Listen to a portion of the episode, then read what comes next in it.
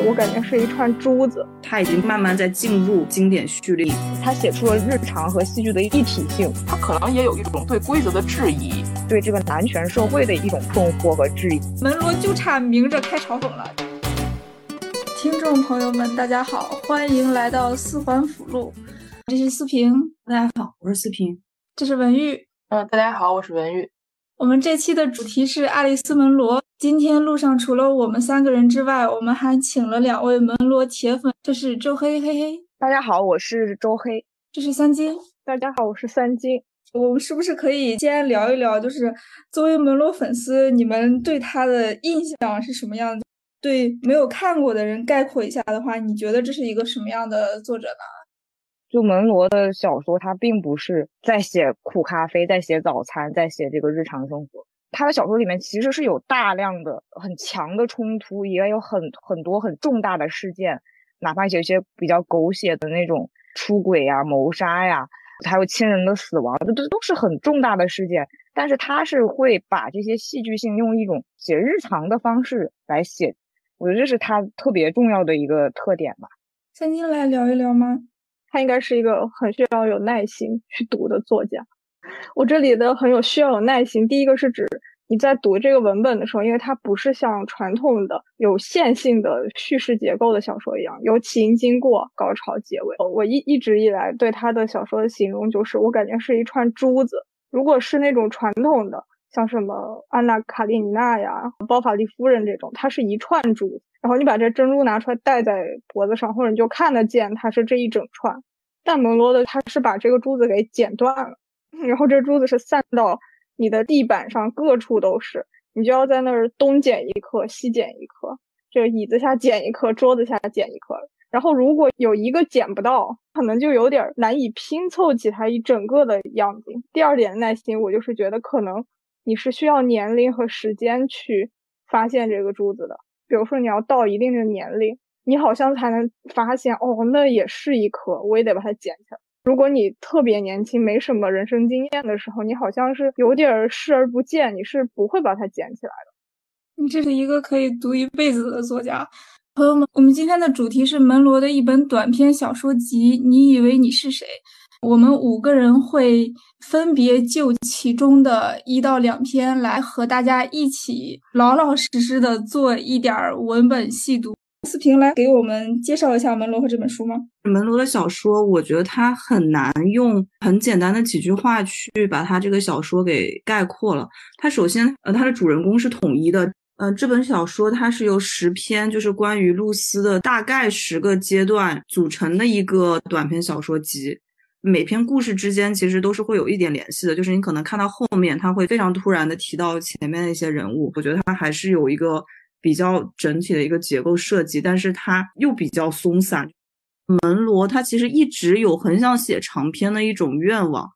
你以为你是谁是这样的，在那个女孩和女人们的故事里面他其实类似，然后他在逃离里面也是用了同一个主人公的名字，讲了他的3段故事。但是门罗自己在采访的时候也一直说，他可能有这样的愿望，但是他一直没有办法真的写出长篇小说。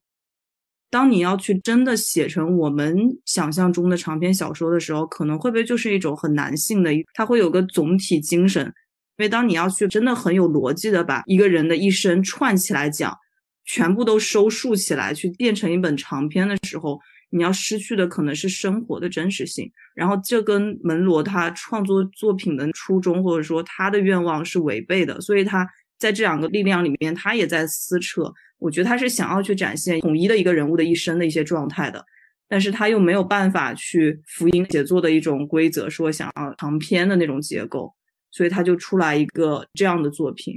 我觉得在很多短篇小说作家里面也是比较独特的。门罗拿了13年的诺贝尔文学奖，他是加拿大人，在这之前他已经拿过加拿大本国的很多文学奖了，包括这本《你以为你是谁》，我记得是不是也是拿了总督奖的。思平来给我们讲讲作者吗？我觉得门罗就是可以放在整个文学史上去跟契诃夫呀，就是跟这些经典的大佬相提并论的这种分量的作者。我这次去参加一个活动，然后认识一个新的作家叫三三，各种问答或者是闲聊的时候，他也会随时就是举门罗的小说的例子。他已经慢慢在进入这个经典序列，真的去看他的小说，他一定是你心中的好作品。所以我觉得当更多的人去接触他，了解他的时候，门罗这个名字就越来越普及，会在大家的聊天中越来越成为那些我们当做标杆，当做共同常识的那种作品。我们今天觉得是一个小众的一个名字，我相信将来它是会成为一个常识的名字。我觉得门罗他一个是他在国内其实已经挣到了一批相当忠实的读者，而且这个读者我觉得这些年是在逐年的扩大的，而且他的文本质量确实非常的过硬，以至于就像思平刚刚说的，我们是可以期待他会进入一个更经典的队伍当中，在文学史上取得一个更高的位置。我们今天目的就是要扎实的来做一点文本细读，我们希望大家听完这期之后，对于这个文本里边的所有问题是都可以吃透它的。我们今天的形式呢，是每个人先来分享一篇作品，我们来按顺序来。第一篇庄严的鞭打，文瑜先来吗？你以为你是谁是从一个小镇女孩露丝她的童年开始的。第一篇故事庄严的鞭打就展现了露丝的家庭，她的亲生母亲在她出生之后就去世了，她家是她和她的后妈弗洛，她的父亲还有她一个同父异母的弟弟在一起生活。这篇故事其实前面很多内容都围绕着他们家庭中的琐事展开，在日常生活中可能展现了露丝和弗洛这个继母女的关系。这篇故事主要是以一个露丝作为小女孩的视角来讲的。庄严的鞭打它的主体情节是在后半段，露丝由于说了脏话被弗洛警告之后，两个人吵架后，弗洛把事情告诉了露丝的父亲。因为他整篇是从露丝角度来看嘛，这个时候他的父亲就开始扮演一个父亲的角色，然后用比较严厉的家暴的方式鞭打女儿。但这个时候从露丝的角度来看，这种鞭打是一种表演，父亲是为了展现自己很重视孩子，并且说用这种方式来体现对孩子的教育。所以我觉得他这个故事的主体其实表现的是他这个原生家庭里面，当母亲和女儿在相处中遇到了矛盾，遇到了摩擦之后，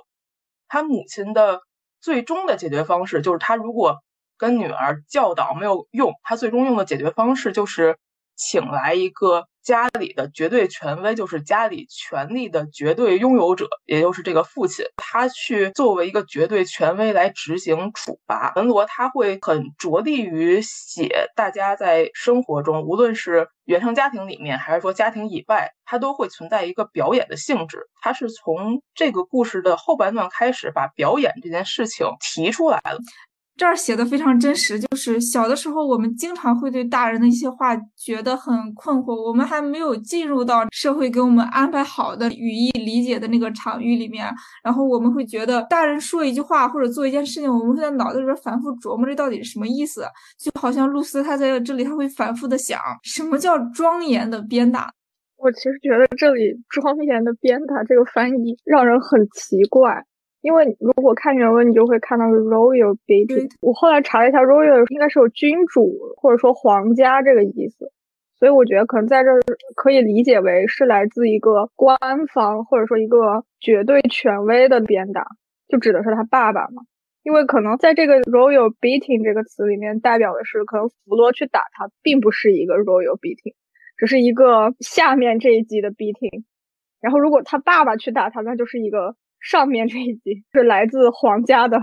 来自君主的审判，就这种感觉。所以继母在这儿说的意思其实是不是我要打你，我如果打你的话那就是正常的打你，但是假如说我让你爸来打你的话，让你父亲来打你的话，你得到的是来自规则和权力的惩罚，因为你不乖了，所以你需要得到这种惩罚。这个小说里面有个非常重要的前半部分也是一次庄严的鞭打，里面有个侏儒，一个小女生，然后她也很丑，她也整个身材很矮小，然后就牵出了她家的故事。他们这个村子里面，这个镇就在传这个贝基就是一个残疾的女儿，就一直被她那个爸爸，那个屠夫爸爸虐待，然后就有3个年轻人说我要去执行正义，因为我们觉得这个屠夫伤害他这个侏儒的女儿，然后他们三个就去找到这个屠夫，把这样一个老人就是鞭打他。其实你可以看到这个场景也是一个表演性质非常强的，就很像我们看的那种西部片。我觉得这个情节是非常重要的，它和那个家庭内部的这个鞭打我觉得是有结构的。视频这个想法很有意思，我觉得我们能非常明确的感觉到这篇的主题它是关于暴力，是一种来自秩序和权力的暴力，然后这样的话就构成了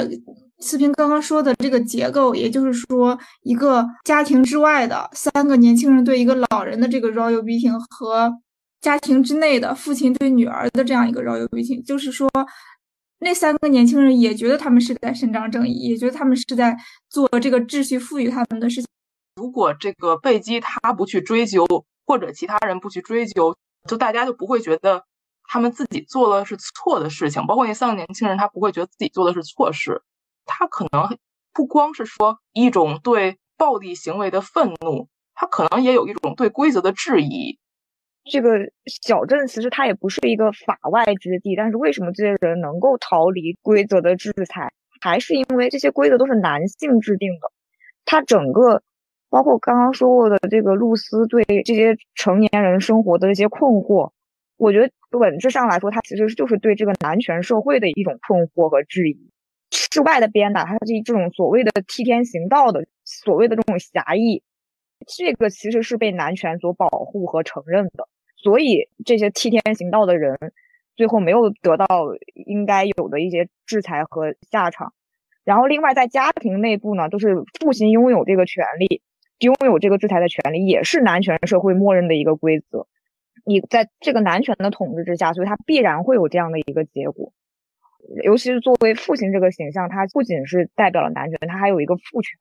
它是一个男权和父权的合体，所以他来充当这个制裁者。整个这一套事情是表演，但是没有人去质疑这个表演，他就是这么的根深蒂固。露丝他被打的原因是因为他说脏话，就是脏话本身跟这个男权啊跟暴力它也是一个很复杂的一个关系吧。主要的一点原因是露丝是个女孩，所以她讲这个脏话弗洛就会更加生气。这篇文章里面还有一个角色就是那个露丝的弟弟，就是他那个同父异母弗洛的亲生儿子布莱恩。你看他这里说的是他是个男孩，帮不帮忙加不加入都没关系。对于布莱恩他作为一个男孩，他其实就不用参与这些纷争，就他作为一个男孩他想干什么都可以，他才是拥有绝对的自由的。在家庭中就仅仅是因为他是个男孩，我变得老年痴呆进了养老院那儿，你发现也是他在一直去张罗这件事情。然后布莱恩和妻子有点厌弃以及逃避这个责任。对，我感觉门罗就是很批判这个所谓的弟弟的，他们对家庭没有承担任何的责任。下一篇特权视频来讲吗？前面我们说这个庄严的鞭打它主要还是一个家庭身边的这个生活环境，然后到了特权进入了露丝的学校的这个阶段。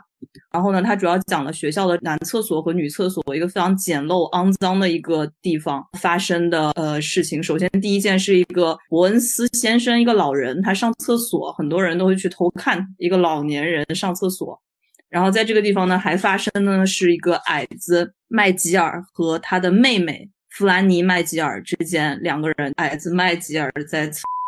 弗兰尼麦吉尔，他们是兄妹，在这个厕所发生的另外一件很重大的事情，最极致的一个最脏的环境去发生最糟糕的事情。然后门罗把这样的场景放在这里，这是门罗对他的学校生活的这个一个开场。这个部分写完之后，门罗进入下一段是开始写他的老师，一个比较冷漠的对待学校的这些乱七八糟的事情。这个老师基本上是面不改色，他的目的就是让这个学校里面尽可能有人能够学习，然后去升学，他能够做到这一点就行了，别的这些乱七八糟的事情他都不想理。再继续由这个老师稍微发出一个影子，就是升学班。升学班里面呢有三个女孩，多纳、克拉还有一个伯尼斯。然后呢露丝呢就喜欢上了，爱慕上了其中一个大女孩克拉。就是我们可能女孩小时候都会有看到那种特别飒的特别漂亮的啊，特别有气势女王一样的那种大姐姐，然后露丝就非常想成为他，然后想接近他，靠近他。露丝自己家里是感觉是一个小卖部，然后他就去家里面就偷了很多那个糖果，偷来去送给他的这个女王克拉。克拉呢也特别的傲娇，特别的糟糕，他就把这个糖特别像大女孩一样，就是我跟你们这些小屁孩都完全不一样，他就把那个露丝送给他的糖拿回来交给了弗洛，就是交给了露丝的这个继母。然后这个弗洛呢就把这种羞辱的行为给放大，就是说去骂露丝，说你把这些糖给他干什么，你是不是爱上他了。把我觉得前面整个是冒着粉红泡泡的那个气泡全给他扎破了。结尾写了这个长大之后的克拉，就是这个女王，她慢慢变胖，然后变成一个很普通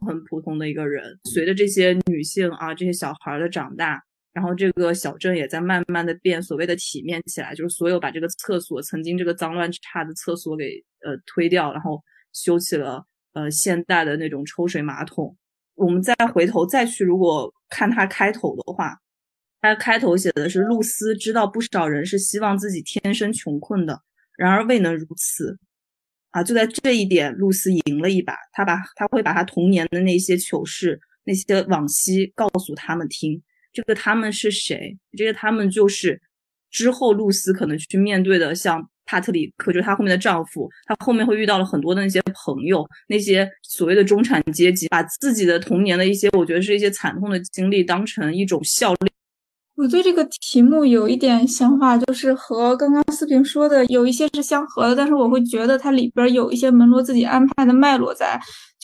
就像思平刚刚说的，就是这个他们指的是露丝后来会遇见的一些有钱人，一些中产阶级的人。然后如果大家往后看的话，会看到就是有一些人他们会讨论这些事情，他们会说他们出身中产阶级，但是他们会讽刺自己的阶级，他们会讽刺就是这些东西的自己来自的阶级有多么大的问题，这个社会实际上已经会对社会进行一些批判之类的，然后听起来他们好像把穷人抬在一个非常高的位置上一样。然后门罗会在这里写，露丝知道不少人希望自己天生穷困，然而事实并非如此，所以在这点上他赢了他们一样。所以我觉得在放在开头这里讲的话，门罗这是一种讽刺。对，然后我想说一点，就是你看第43页那儿，他其实提到了这只天鸟，就是学校里面有一件事情是可爱而迷人的鸟儿的照片，然后他写到这些鸟儿的照片代表的不是鸟儿本身，不是蓝天和白雪，而是另一个世界。这个世界有坚守的纯洁，有充裕的信息，有它特权般的无忧无虑。它这里也就其实是直接提到了特权这个处处充满险境的一个校园生活，但是它里面也有就是女性是需要一定那个精神追求，就是需要读书，需要学习，需要知识。所以门罗是特别的赞美这个知识，他觉得这一块在学习的这一块来说，它可能就是一片净土。这个其实在女作家里面我觉得包括我的天才女友，她其实也是一直在讲那个女孩如何通过自己的学习让自己走出这种小镇生活。这当然露丝她没有办法只沉浸在这个世界，她周围的现实是这些打架什么性爱还有这些暴力，她周围其实围绕的都是这些东西，她没有办法只在这个纯洁的这一个角落里面。她不像帕特里克包括克里福尔他们这些中产阶级，那些人享有在那个所谓的纯洁世界里的特权，但是她是没有的。其实是先设立了一个非常污糟的场景，然后又在这个场景里面去设计了非常极端的这个事件。那么在这么戏剧性的这种安排下，又怎么让你觉得这种事件是不让你觉得狗血？因为我觉得可能在有一些男作家的笔下，我想象中男作家的笔下，这个场景一定会写的让我非常的看不下去，特别的咯噔。什么兄弟里面那个李光头偷看女人屁股的那个场景，我又想到一个，就是菊豆那篇叫《伏羲》吧，杨天青去看菊豆也是上厕所。当这个杨天青看到菊豆的这个性器官的时候，他产生的那种联想就是高中作文一般的那种排比句，所有都是神龛啊，你就那里发出了天光，就是山河湖海，所有最美丽的比喻都从那一个地方发出来。男人的一半是女人里面，他也有男性看到女性洗澡这样的一个场景，也就是说偷窥这个场景也是我们在文学里面经常会看到。然后像三金刚才说的这个李光头去看林红，也是去看他去上厕所的这样一个。这真的是我第一次在所有文学里边看到年轻的甚至是儿童阶段的这种刚上学的小女孩是会偷窥男性的，这个男性是他们的一个年长的老师。在所有，我觉得这就是男性作家占据了文学史的结果，在所有男性作家写的作品里边全都是一个男生，一般是一个青春期的这种，至少是青春期以上的这种男生，年龄可能更大一点，这种男生去偷窥一个女性，然后这个女性在他的视角里是性客体。我真的是第一次在所有小说里边看到这种场景，就是年轻的小女孩她们也是会去偷窥的，就是她们偷窥完了之后会去喊出来那个老师的名字，然后故意去挑衅他，就有一点逗弄的那个意思，说伯恩斯先生早上好，伯恩斯先生，你的蛋蛋，伯恩斯先生。然后我觉得她们这些小女孩她们很喜欢玩，这些是对权威的一种向上的一个打破。但是你假如你在男性作家那儿看的话，你只会看到所有的都在重复一个青春期男性的一个性的一个萌动，然后这个女性完全是她的一个性课题。这是一个伯恩斯那个场景，然后再接下来这个场景就是更大的，就是她接了一个递增吧，从伯恩斯再到一个更加戏剧的一个场景，一个兄妹乱伦的一个场景。在描述这个场景的时候，门罗在对这个女性的外貌的描写是她的鼻子歪了，然后她的呼吸会发出长长的阴沉的鼻息，然后她的牙齿挤在一起都是口水，然后脸色苍白，瘦骨嶙峋，一瘸一拐。然后你再相比于类似的男性写强奸的场景，那个女的绝对是像花，像芙蓉花一样啊，像白玉一样，就是往美的去写的，怎么美怎么去写。但是门罗在写这些被伤害的这女性的时候，她都是我觉得是往一种极致的丑去写。特权在结构上其实我觉得是挺讲究的，开头的时候他给出他想要讨论的东西，就是贫困的生活，他小的时候度过那种贫困的生活是怎么样的。然后我觉得他选了一个非常好的角度来讲这个东西到底是什么样的，来讲这个主题，从羞耻和性下手。羞耻这个东西我感觉是和贫困强相关的，他会非常多的和一个生活中那些尴尬的，那些不体面的，那些让人感觉痛苦甚至创伤的那些记忆联系在一起。然后所以门罗是怎么安排这个事情，就是他引出主题，然后马上开始讲第一个事儿。第一个事儿就是自己的小学上厕所很让人难受，这个厕所很冷，然后年幼的刚上学的露丝他是不想在那儿上厕所的，他经常会跑到他们家，然后上完厕所去，这是第一个场景。第二个场景就是年轻的小女孩会在老师的厕所旁边偷窥她的老师。第三个场景就是在男厕所里，一个兄长会强奸她的妹妹。这三个是一级一级像一个台阶一样的不断往上，然后门罗刻意的把这三个场景连缀在一起，然后会一点一点往下读。他剥读者心里这根弦是剥得越来越激烈的。他这篇还写了很多这种小女孩她们的力量感或者她们的野性，就虽然她们此时还是在知识上没有很多的知识，她们不知道性代表什么，不知道偷窥代表什么，然后也不知道所有人的性器官到底代表什么，她们没有性相关的知识，她们会有一种好奇，然后这种好奇其实是说小女孩她也会有一种想去打破权威的冲动。就像刚才 Robin 说的，我也是读完整本之后觉得这个情节是很令人震撼的，就包括后面说科拉有一句话就是骂那个小男孩说睡摇篮太老，睡床上你还嫩。对一个比较大的女孩来说，她就可以用一种性方面的嘲讽去嘲讽这些男生，这也是一个虽然我们看上去会不太体面，但也是他们一个力量感的体现吧，就他们会主动的去嘲讽那些男生。来再讲一讲这篇的结构，我觉得这篇结构写的可好了，正好是在讲完强奸故事之后，门罗把视线拔出来了一点，回到了开头那个露丝跟别人说话的那个叙述时间里面。他接着说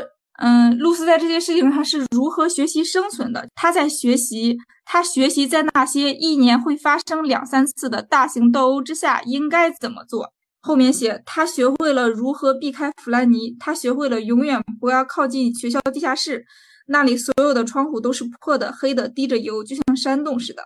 他还学会了避开楼梯下的那些漆黑之处和木柴堆之间的地方，不要去勾起大男孩们的注意，他们对他来说就像野狗一样，打起架来一样敏捷、强壮、突发奇想、精力旺盛。然后我觉得这里非常有意思的一点是，露丝先遇到了一个事情，就是有一个男孩把他的雨衣袖子给撕开了，他的母亲也就是弗洛，也就是成年人，他的反应是冲到学校去告诉老师，然后大喊大闹，就是作为家长把这个学校给闹了一遍。然后露丝觉得非常的难以接受。在我们是小孩的时候，我们一般不太想让家长来学校来做这些事情，虽然以家长的角度来看，他们觉得这样才是能解决问题的。然后讲完弗洛的这个事情之后，他开始讲克拉。克拉作为一个大女孩，她是怎么应对学校里的这些事情的？男生们会骚扰他，然后他就会喊出刚刚文玉说的那句话，睡摇篮太老，睡床上你还嫩。这就是一种非常属于学校里面那大孩子的一种稍微有一点彪悍，甚至有一点社会的那种处理方式。然后露丝非常喜欢。我觉得在这里，当露丝刚刚从她的童年，也就是从她的家庭空间转移到学校这个空间的时候，她在这两个故事的对比里边，她在写一个小女孩她是怎样选择她在这个空间中的位置的。就是说她不想要弗洛那种很成熟的成年人的处理方式，她想要的是像克拉一样，克拉这种大女孩，这个才是他们在这个空间里边生存的一个榜样。我真的也是就是在女性作家的作品里边我才会看到这种东西，就她写的就是露丝爱的是克拉，她直接用的是爱，而且随着她描述你会觉得这真的是爱，你清楚的知道露丝应该还不是个同性恋，但她在这写的那个感觉就是爱，就是克拉的一些动作表情，她说的话会不断在她脑子里边上演，作为一个小女孩会不断的幻想啊，假如克拉来跟我说话，我要再跟她说什么什么什么，只有小女孩才会想这个事情。然后作者真的是写的非常的真实，非常的好。可以看到就是克拉的这个结尾，就是她变成一个身材硕大，皮肤又黑，然后某种不堪的一个未来，其实我觉得是不是也是门罗的一种指向，也就是说其实克拉的那种自救方式，她其实我觉得是有一点利用了男性的那种规则，然后说你这个男的就是你就是毛都没长齐呢，也其实这依然是个男性的那种很暴力的那种原则，他只是仗着自己可能年纪更大，稍微懂一点这个东西，他去压制这个小男孩。但其实当他如果福音的这套系统的话，它最终的结局依然是走向一个很糟糕的。不过我其实不是太同意思平刚才说的克拉最后是一个悲惨的结局。思平刚才说的让我有一种感觉是，女性只有光鲜亮丽走在城市里面当一个职业女性或者当一个什么富太太才是成功。因为他这里说的是克拉已经变成个头高大，皮肤黝黑，满脸愠怒的女孩，她肩膀圆圆的，背着她的高中课本，虽然他没有通过高中的课业。然后后面说他离开家找了一份暂时的工作，加入空军，放假的时候回了家，身体捆在那可怕的制服里，他嫁给了一名海军士兵。我觉得对于克拉来说，这不完全是一个悲剧的结果，他只是没有走一个通过学习离开这个小镇的路，他可能是会变成一个类似于弗洛那样的人，他只是依旧停在这个小镇里。露丝他最后进入了城市里面，他也会有他的困扰，就他会有不同的文化阶层之间的困扰，他并不是说他就一定比这个科拉过得要幸福。我想说的是，我觉得这很像我的天才女友的两个女性的一个选择，莉拉和那个莱农。我觉得这个露丝就很像那个莱农，然后这个科拉就很像那个莉拉。莉拉可能在开始她非常的强悍，她就是利用这套男性规则去做了一部分的战胜，但其实这种东西最终它是会，我说它的失败并不是说它没有光鲜亮丽的那种未来，就它的个性什么荡然无存什么这些，然后它的身体困在可怕的制服里面，我觉得它对它的这个结局是遗憾的。那么它为什么这个克拉他最终会这样，是因为他在那个阶段他去搞指甲油啊，去当这种大姐大。他在当时某一个阶段，他可能是对一些小男生来说他是一个有力量的人，但是我说在整个再到将来，他这个力量就会越来越弱，然后最终成为一个依然是被这个男权伤害的，反而像露丝她可能笨一点，她开始的时候她躲开这些男孩，她去学习。我觉得她只是在祛魅而已，因为露丝小的时候是觉得克拉很厉害，她爱她，她崇拜她，然后在这一段的时候她会说露丝的假装并不全是谎言，她记得那些事情但已经忘却了感觉，然后克拉已经变成一个什么什么样的个头高大皮肤黝黑，变成一个这样的女孩，她只是在祛魅而已，就是她小的时候对她的那种感觉现在其实已经消退了，克拉也已经变成了一个不一样的人。就是她很喜欢写这样的一种人，她没有什么女性魅力，可能从小中性的一个角色，她可能不会像克拉一样，她从小意识到她是一个女孩，然后她有意识去发散自己的女性魅力，她可能从小是一个很中性的人，然后对这个两性的关系，对自己是一个女性这个意识，她是很懵懂的一个状态。我觉得门罗很喜欢写这样的人，所以可能露丝我看完以后你会觉得她在你的脑子里是没有什么女性性征的，就是你不会觉得这个人好像我一开始就是婀娜多姿，然后长发飘飘，然后是那种光华夺目的学校里的女王，你就觉得她就是一个普普通通灰头土脸，跟我们小时候是一样的。对，我其实觉得大家说的这个女性魅力本身也是一种表演，就是其实这种所谓的中性，就是你没有，你作为一个小孩你没有那么强的性别意识，我觉得这个状态才是对的。我觉得门罗的态度，我是觉得确实还是挺明显，他肯定是认可露丝。哎，我觉得根本上来说，其实他并不认可克拉。在此后的这些岁月里面，弗洛就是老是跟那个露丝提到这个克拉，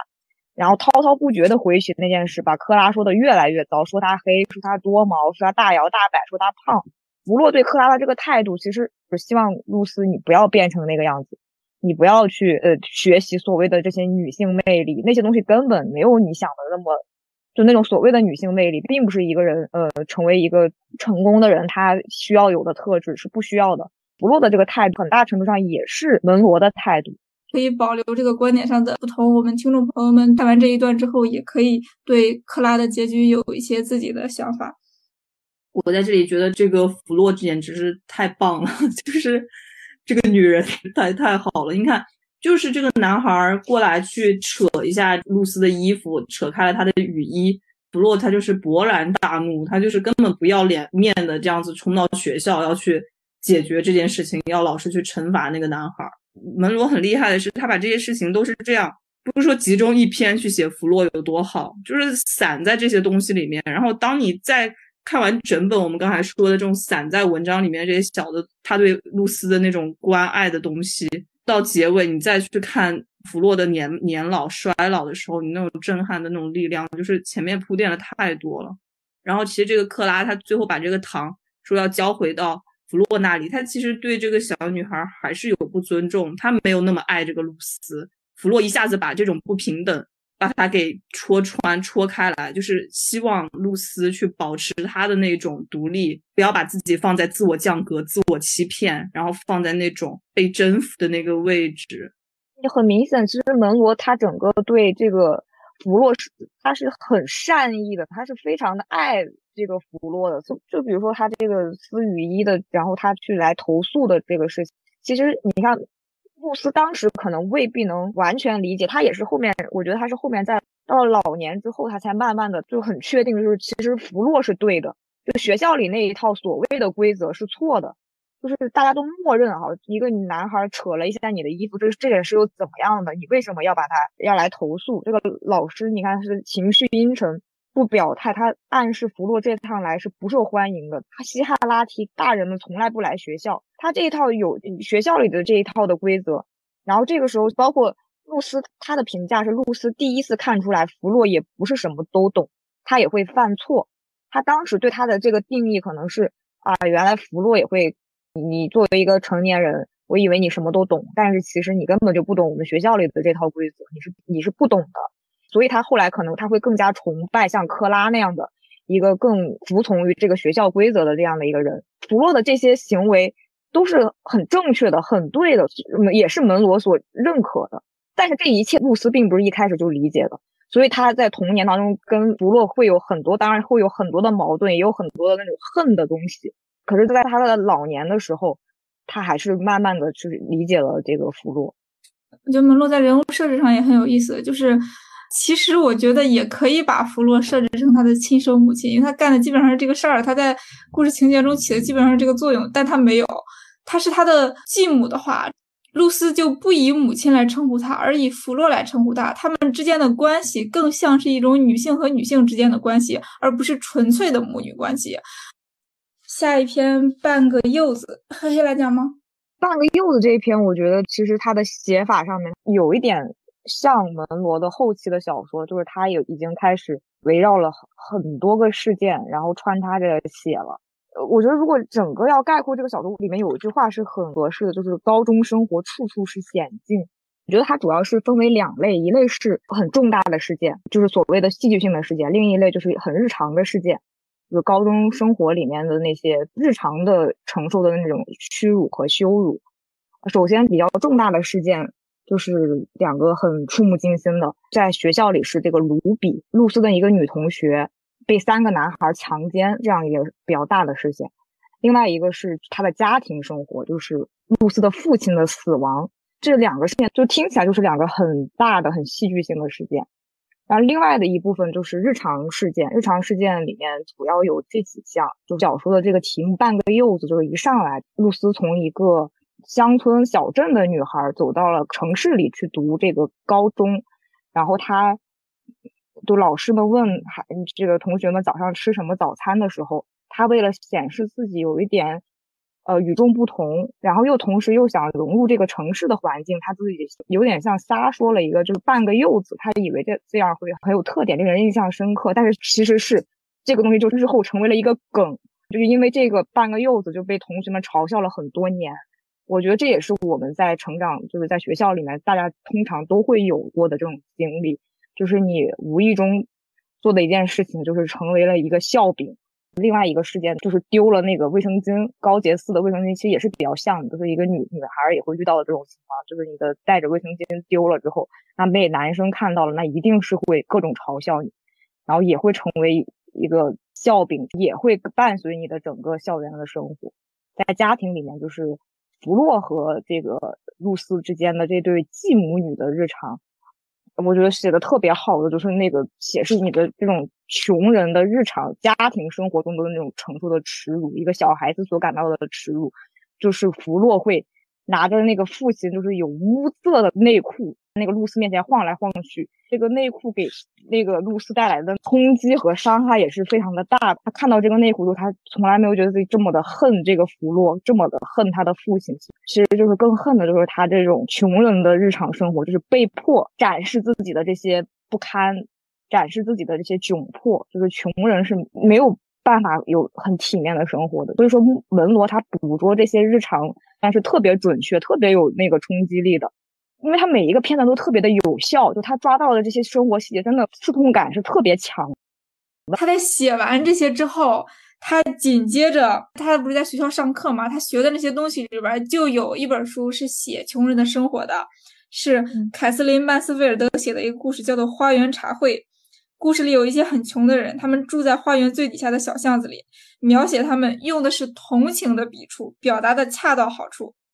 然后门罗在这里会写之前的那些来自一个良好阶级的生活条件非常好的那些阶级的作者们，他们写穷人的生活他们是怎么写的。露丝作为一个真的来自一个贫穷家庭的人，他看到这些故事的时候他会很生气，因为这个故事并非如他所想，他不清楚自己到底是在为什么生气，但是肯定是跟凯瑟琳·曼斯菲尔德从来没有义务去看一条有污渍的内裤有关。我感觉这句话真的门罗就差明着开嘲讽了，就是你看看你们这些来自上层阶级的人，你们写来自穷人的故事写的是多么的苍白而无力，没有抓住那个真正的有力量的能够打动人的那个非常 powerful 的那个点，而门罗就能把这个点写出来，就是这条内裤。这一个点一个细节他就已经把他这种穷人的生活，尤其是女性所视角里面感受到的这个东西写得特别充分，就只需要这样一个点。就是这一部分是我觉得就是露丝的相对来说她经历的比较日常生活中的一些屈辱，然后另外两个就是那个比较重大的事件了，一个就是女同学就是那个卢比被强奸的事件。你说其实表面上来看，她确实如果是男性他视角来看的话，她其实同意的，为什么看文罗还是把它写成了很赤裸裸的强奸？卢比在被一个男孩性侵的时候，他其实连这个男孩是谁都不知道，一些其他人会逗他说你怎么不高兴啊，然后卢比是非常沮丧非常严肃的说，我觉得在干那个事儿的时候我有权利知道对方是谁。我说这也是非常触目惊，这明明是一件暴力是一个强暴的事件，你讲出来大家还是觉得是一些跟性有关的一个噱头，还是当成一个乐子新闻一样来就是讲给这个弗洛听。然后还有另外一件较大的事情，就是露丝的父亲就应该是手术就没有成功，他的父亲就死掉了。但是呢，门罗他写这个这么大的这个事情，讲一个家庭里面这个父亲死掉的这个事情，他其实是没有写他父亲是怎么在医院里发生了哪些事情，是为什么会死掉，他这个事情他就是一笔带过了。他写的全部都是去这个医院之前一些他们的那个日常的对话。我觉得门罗特别厉害的一点就是他把这些戏剧性和日常的这个不可分割的这个东西写出来了，他写出了这种日常和戏剧的一体性。他这个后边一句还说了，他的亲戚也许是残酷又浅薄，但是他们可能有着悦耳的口音。关于口音这个事情，他后面在《乞丐新娘》里好像也说过，他们穷人是跟城市里面的人有不同的口音的，而口音就是他们一个非常小但是又很明显的地方来表明他是一个穷人。但是可能富人在写他们的生活的时候，就完全不会意识到他们说的话都是不一样的，就是我们用了不同的口音，甚至用了不同的话语体系，甚至。半个柚子这一篇比其他篇目要更集中在阶级这个问题上，这也跟这一篇的叙述方式有关系，会很明显的体现出来，就是在这一篇里它会分散开来，就不只讲露丝的学校生活，它讲弗洛年轻的时候是什么样子的，讲他这个亲戚叫比利波普他过的是一个什么样的生活，然后再讲他父亲去世的时候他们的一些细节啊之类的。我觉得这里当然有一些个讨论死亡的话题，但是我觉得这一篇比其他篇要更明显的集中在阶级这个问题上，他会从不同人的角度来讲他们年轻的时候，他来讲主人公露丝小的时候他面对的这种贫穷的生活到底是什么样子的。我其实还觉得有点特别的地方是